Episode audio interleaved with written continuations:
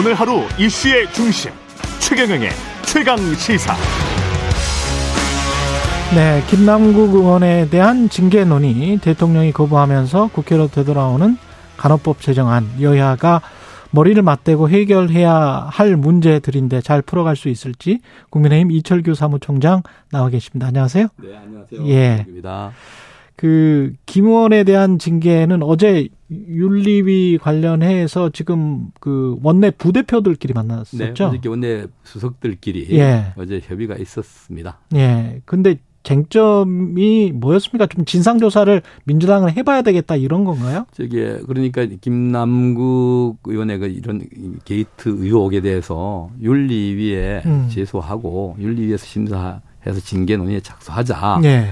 라는 이제 안건이었죠. 예. 오늘 11시에 또 양당 이 수석들이 어. 오늘 회동을 해서 아, 윤리위 그렇군요. 구성, 예. 그다음 또 이게 이 처리 절차를 음. 논의할 예정입니다. 어저께도 양당 수석들 간에 바로 이제 이 양당이 합의하면은 이런 숙려기간 없이 곧바로 이제 이 심사에 돌입할 수 있기 때문에 하지 않으니까 예. 민주당이 그 간사 선임이 되지 않았기 때문에 어. 아, 좀 오늘 또 다시 논의하자 그래서 오늘 11시로 미루어진 겁니다. 그러면 민주당에서도 어느 정도 이, 이 사안을 굉장히 엄중하게 보고 윤리 구성에 적극 나설 어떤 의향이 있어 보입니까? 어떻게 보이세요? 조금 정말로 이 네. 실- 국민들께 실망스러운 말씀이지만 음. 이 민주당이 쉽게 받아들이지 못하는 것 같습니다. 음. 네, 그러니까 이 윤리위에 여러 명의 의원들이 제소돼 있잖아요. 예. 아, 그것은 각 당이 서로 상대당을 주로 이제 제소한 거거든요. 예. 뭐 정치적 이 이유가 많은 거죠. 정치적 제스처가 예, 좀 있을 네, 수 많죠. 있고. 그런데 예. 이 사건은 꼭 이 정치적으로만 바라볼 일이 아닙니다. 음. 아, 그래서 이걸 빨리 우선해서 심사해야 되는데 여러 예. 가지 또 그런 의견도 같이 해야 되지 않느냐라는 의견도 있고요. 예. 하여튼 오늘 11시에 양당 수석이 만나서 음. 협의하면은 결론이 나올 겁니다. 그 결론에 대한 책임은 어, 그 결국은 그런 결정을 내린 음. 정당이 오롯이 질 수밖에 없을 것입니다. 윤리위에서 국회의원을 징계를 하면 어디까지 징계를 할 수 있나요? 제명까지 할 수 있는 것이죠. 아, 그러니까 징계 할수? 책임이죠. 윤리 예. 그러니까 형사 책임을 물을 수는 없는 것이고요. 예. 아, 국회의원으로서 그 징계 책임은 결국은 이 직을 면제시키는 거 음. 빼앗는 것이 최고죠. 네. 예. 지금 국민의힘이 당내 테스크포스가 있죠. 네. 그 관련해서 어떤 식으로 조사를 하는 겁니까? 국민의힘. 뭐이 국회에서 조사한다는 게 한계가 있을 수 있겠습니다만 어저께 곧바로 아마 FIU의 보고를 어저께 정치한 아. 것으로 알고 있습니다. 예. 뭐 권익이라든가 인사혁신처의 음. 관계자들의 이런 이 보고를 받고 그다음 이제 발생됐던 일들 이런 것과 맞춰가면서 이 진상을 조사할 예정입니다. 네, 거래 시점과 이해상충의 관계, 법안을 발의했거나 무슨 뭘 네, 찬성했거나. 그렇죠. 어. 네, 그러니까 김남국 의원의 문제는 예. 여러 가지 있습니다만 드러난 것으로 이 공직자의 이해 충돌 방지 부분입니다. 예. 예, 본인이 60억이 넘게 가지고 있는 이 자산, 가상 자산을 보유하고 있으면서 본인에게 이득이 될 수 있는 음. 이런 이 과세 유예 법안을 공동 발의했다든가 물론 예. 거기에 대해서 본인은 표결에 참여하지 않았다. 음. 참여하지 않은 이유는 모르겠습니다만은 이후에 1년 후에 다시 유사법에 또 찬성을 하는 이런 음. 모습을 보였는데요. 예. 이게 자기에게 이익이 들어오잖아요. 음. 본인이 내 이익을 위해서 내가 법을 만든다. 국민들이 국회의원에게 그런 권한을 책임을 갖다 부여했다고 생각하지 않습니다. 네. 예. 무엇보다 이제 공개를 하면 종합부동산세 같은 경우도 사실은 뭐 그렇게 논란은 있기는 했습니다만은 그게 다른 점이 공개가 이미 돼 있잖아요. 네. 예, 다주택자든 뭐 누구든 간에. 그러면 이제 그게 뭔지 신념인지 뭐 이, 이해 상충인지는 국민들이 판단을 할 수 있을 텐데 네. 판단할 수 있는 여지 자체가 없어버리니까 공개를 네. 안 하니까. 그러면 국회의원들도 다른 국회의원들도 있을 수 있는 거 아닌가요? 이런 있을 수 있겠죠. 얼마든지 예. 있을 수 있다고 생각을 합니다. 예. 사람이요. 음. 그런데 이제 이 문제는 어, 이 사안이 발생된 이후에 예. 이 드러난 모습을 본다면은 어, 도저히 국회의원으로서 공인으로서 할 수 있는 행위들이 아니었습니다. 아, 뭐 모르겠습니다. 그게 우리가 이 사람이 살면서 본인이 뭐 사람마다 생각이 다르고요. 예. 또그 사람이 또 이 뭐 속해 있는 집단마다 이 기준이 다르겠지만은 예. 제가 보건대는 상식 도저히 우리 국민 일반의 상식으로 볼 때 납득할 수 없는 행- 행위들이 이루어졌다. 음. 지금 밝혀진 것만으로 봐도요. 예. 예, 이것은 저기 비난 받을 수밖에 없는 예. 아니고요. 책임을 져야 될 것입니다. 그럼 국회의원들 전수조사를 해야 한다는 주장. 네, 거기에 대해서도 공감을 합니다. 공- 공감하세요? 데 예. 이게 본질이 음. 뒤바뀌면 안 됩니다. 우선 이 문제를 이제 명명백백하게 밝히고 난 다음 밝히고 난 다음에 예, 책임을 예. 묻고 그다음에 이 국회의원들이 가지고 있다면은 음. 이 가상 고해 이 자산을 거래한 사람들 거래 시- 뭐 과거의 거래까지도 전부 다 확인을 해야 될 것이고 어. 지금 확인을 갖다 피할 수도 없습니다. 하- 하고자 하면요. 어. 네, 국민적 요구가 있을 거 아닙니까? 이미 팔았어도 예, 팔았어도 기록이 남죠. 기록이 네, 남으니까 네, 없을 그것까지도 좀 하자. 네, 이제 이게 당연히 해야 될 거 아닙니까? 예. 아, 이건 뭐, 저기, 처분해 없애도 해가지고 과거에 뭐, 예를 들어 비난받을 일이 덮여진다. 이건 저는 이렇게, 예, 그렇게 생각하지 않습니다. 예. 그래서, 그렇지만 그 문제가 지금 먼저 나오는 것은 적절치가 않다. 이거를 그러니까 김남국 이 문제를 밝히고 난 다음.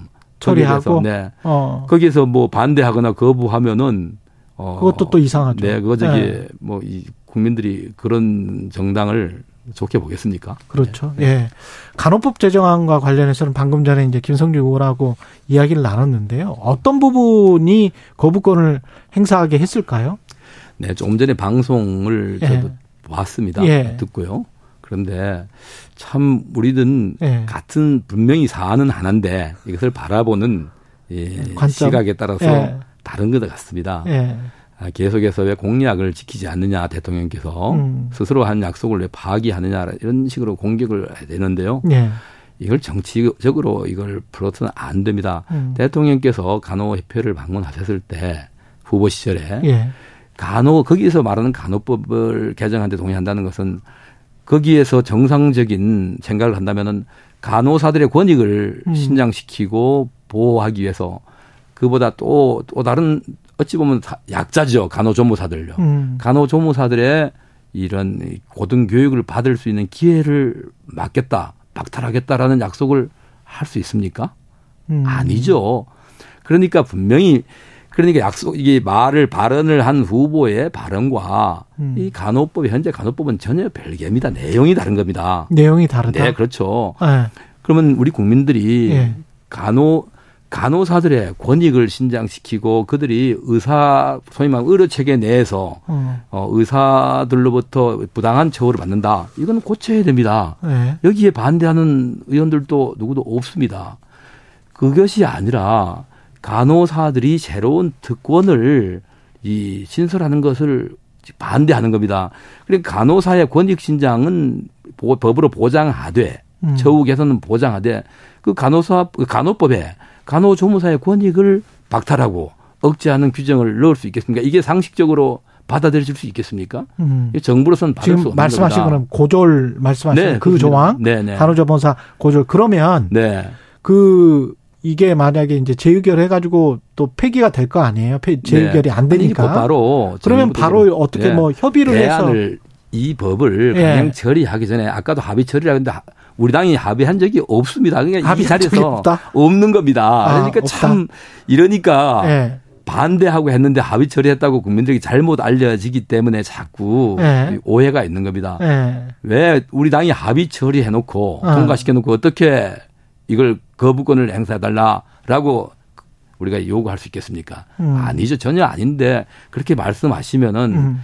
이 정말로 안 되죠. 책임 있는 발언이 아닙니다. 그러면 그 부분만 고치면 그러니까 지금 세 가지지? 않습니까? 예. 이게 예. 쟁점이 간호법이냐 간호사법 또는 간호사 처우법이냐의 예. 문제입니다. 간호법이라고 한다면은 이 간호사들의 만의 이 권리 의무를 규정하고 하는 법이 아니라 예. 간호조무사와 음. 거기에 요양보호사 등 이 소위 말하면 이 조력, 이 우리 조력을 받, 받는 모든 분들을 관리하는 이게 그분들의 권리 의무를 포괄하는? 예, 음. 법이 되는 겁니다. 음. 그렇기 때문에 이렇게 되면은 간호조무사 또는 요양보호사 분들이 가만히 있겠습니까? 배제된다. 네. 그분들의 아. 목소리는 담겨져 있지 않잖아요. 근데 그분들의 음. 목소리가 담겨지지 않고 간호사들만의 이런 저게 요구로 간호법이 제정된다면은 음.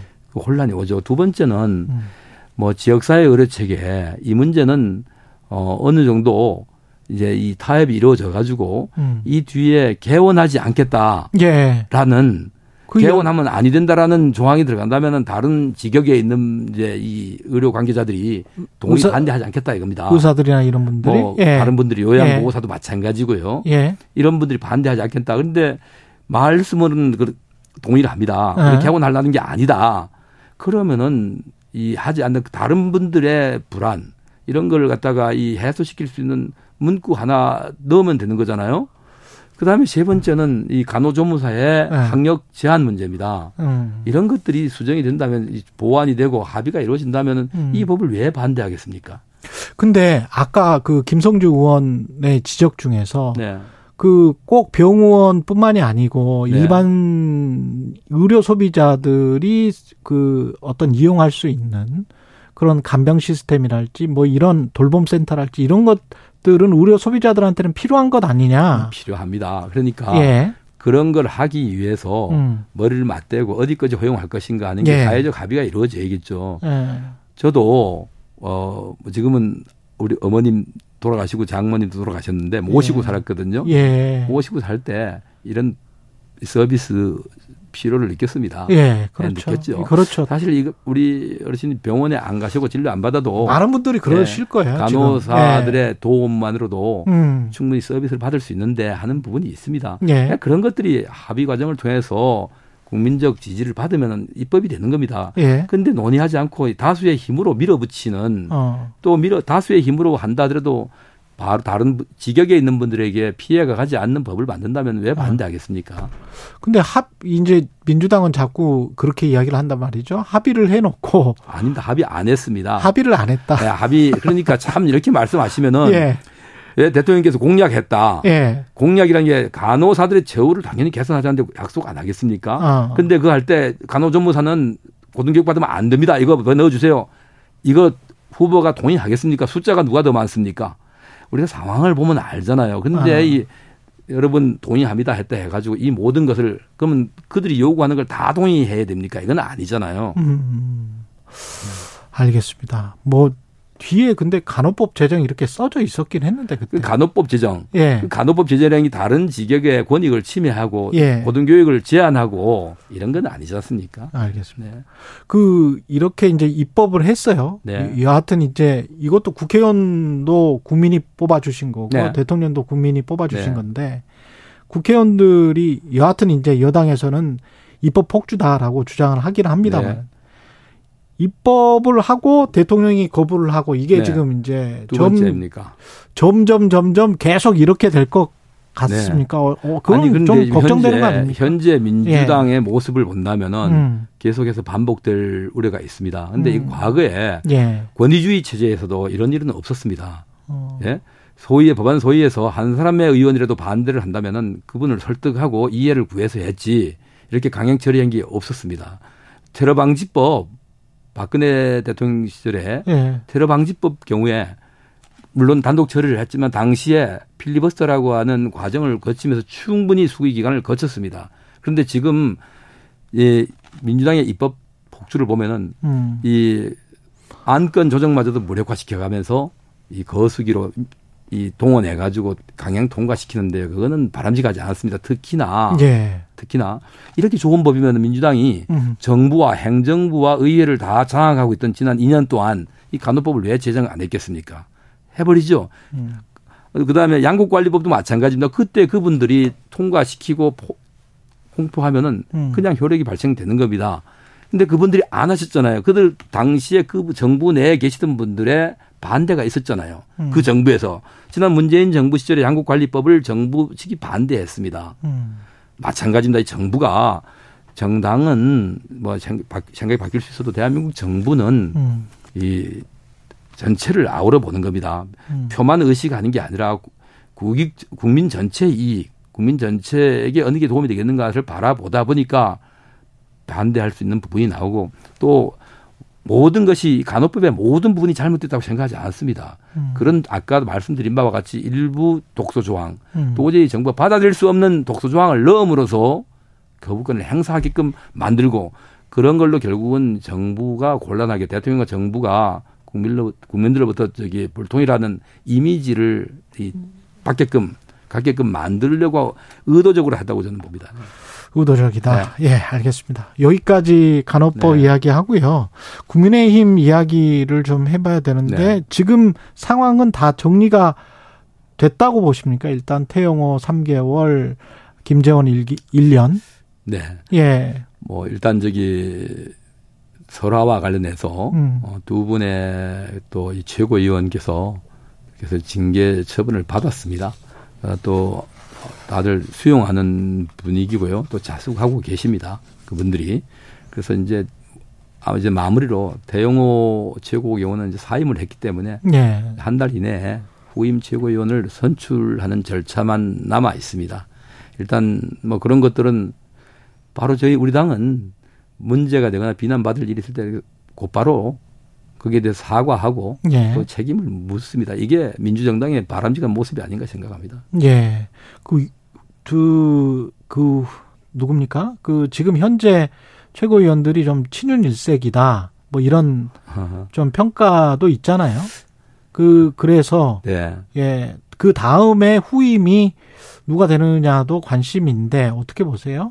우선 음. 우리 당의 의원들이 뭐 대통령하고 반대편에 서 있는 의원들이 있습니까? 저는 없다고 생각합니다. 음, 생각이 예. 방식이 좀 다른 분들이 있을 겁니다. 그, 다음에 이제 후임이 예. 어, 특별히 지금 누구를 정해놓고 한다든가 이런 건 없고요. 예. 29일, 30일 양일간 이제 시, 등록을 받는데 예. 아마 뭐뜻 있는 분들 음. 또 후보하실 것이고요. 또 우리 그 선출권을 가지고 있는 상임위원들께서 좋은 분을 선택하지 않을까 생각이 됩니다. 음. 천하람 위원장이 어제 저희 프로에서 재선 이상의 친윤으로 뽑을 것이다 이렇게 그분은 점치는 게 늘 틀리지 않습니까? 틀릴 것이다. 네. 예. 뭐 틀릴 것입니다. 그냥 그래서 음. 이게 왜 또 재선 조선은 안 되고 재선은 되고 친윤 뭐 본인들이 친윤 비윤을 그 가르마를 타는데요. 예. 아, 좀 저기 이제는 책임 있는 말씀들을 좀 해 주셨으면 좋겠습니다. 네. 음. 그리고 광주 민주화 운동 43주년이 네. 내일인데요. 네. 어떻게 다 참석하시나요?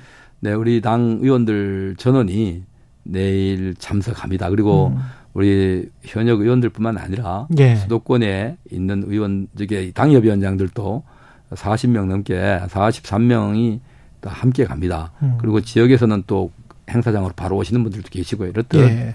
우리 당원을 대표하는 국회의원과 당협위원장들이 내일 최대한 행사에 참석해서 5.18의 의미를 그 되살리고 이 이제 이 가치를 5.18이 우리 역사에서 무엇인가를 다시 한번 되새기는 이런 행사에 동참하고자 합니다. 그리고 어제가 이태원 참사 그 발생 200일 됐는데요. 관련해서 유족들은 지금 계속 반발하고 있잖아요. 진상규명이 제대로 되지 않았다. 책임자가 처벌이 되지 않았다. 지금 관련자들 재판이 진행 중에 있습니다. 예. 어, 이태원 사고는 참으로 이 가슴 아픈 일입니다. 이게 그 젊은이들이 특히나 사람의 목숨은 다 고귀합니다. 그렇지만 또 좀 이 펴보지도 못한 이런 젊은 나이에 축제에 참석했다가 참여했다가 유명을 달리한 분들 그분들의 죽음은 아마도 이 다른 분들의 이런 저게 이 사고와 달리 더 가슴 아프고 우리 국민들에게 큰 충격으로 다가왔습니다. 음. 여기에 진실을 밝히는데 누가 이걸 반대하고 또 이걸 누가 방해하겠습니까? 있을 수도 없는 일이고 있지도 않았습니다. 대한민국이 건국 이래 80년이 다 되어 갑니다. 적어도 대한민국의 수사기관에 또는 사법기관이 어느 특정 권력을 가진 권력자가 손아귀에 놓고 마음대로 움직일 수 있는 조직도 아닙니다. 그런 전문가들이 모여서 철저히 수사를 하고 또 기소를 하고 지금 재판이 진행 중에 있는데 누구도 아무도 책임지지 않았다라고 말씀하시면은 음. 그 책임을 누구에게 물어야 됩니까? 그래서 이런 부분은 저는 민주당이 최초의 이 사고가 발생하고 난 다음에 민주당이 어떤 모습을 보였습니까? 대한민국 국회 제1당입니다. 또 집권을 15년간 해온 당입니다. 정당입니다. 그런 당의 이, 이 국회의원 또 구성원들이 이런 국민적 아픔을 정치적 목적으로 이렇게 자꾸 이용하기 위해서 이 유족들의 가슴 아픔을 자꾸만 되살리고 말이죠. 이렇게 이 파헤치는 것은 바람직하지 않다. 국회에서 얼마든지 어 현안 질의라든가 뭐 이런 과정을 통해서 수사, 진상 규명 또 그다음에 재판 과정에 은폐가 있었는지 또는 부당한 재판이라든가 절차가 있었는지를 따지고 확인할 수가 있습니다.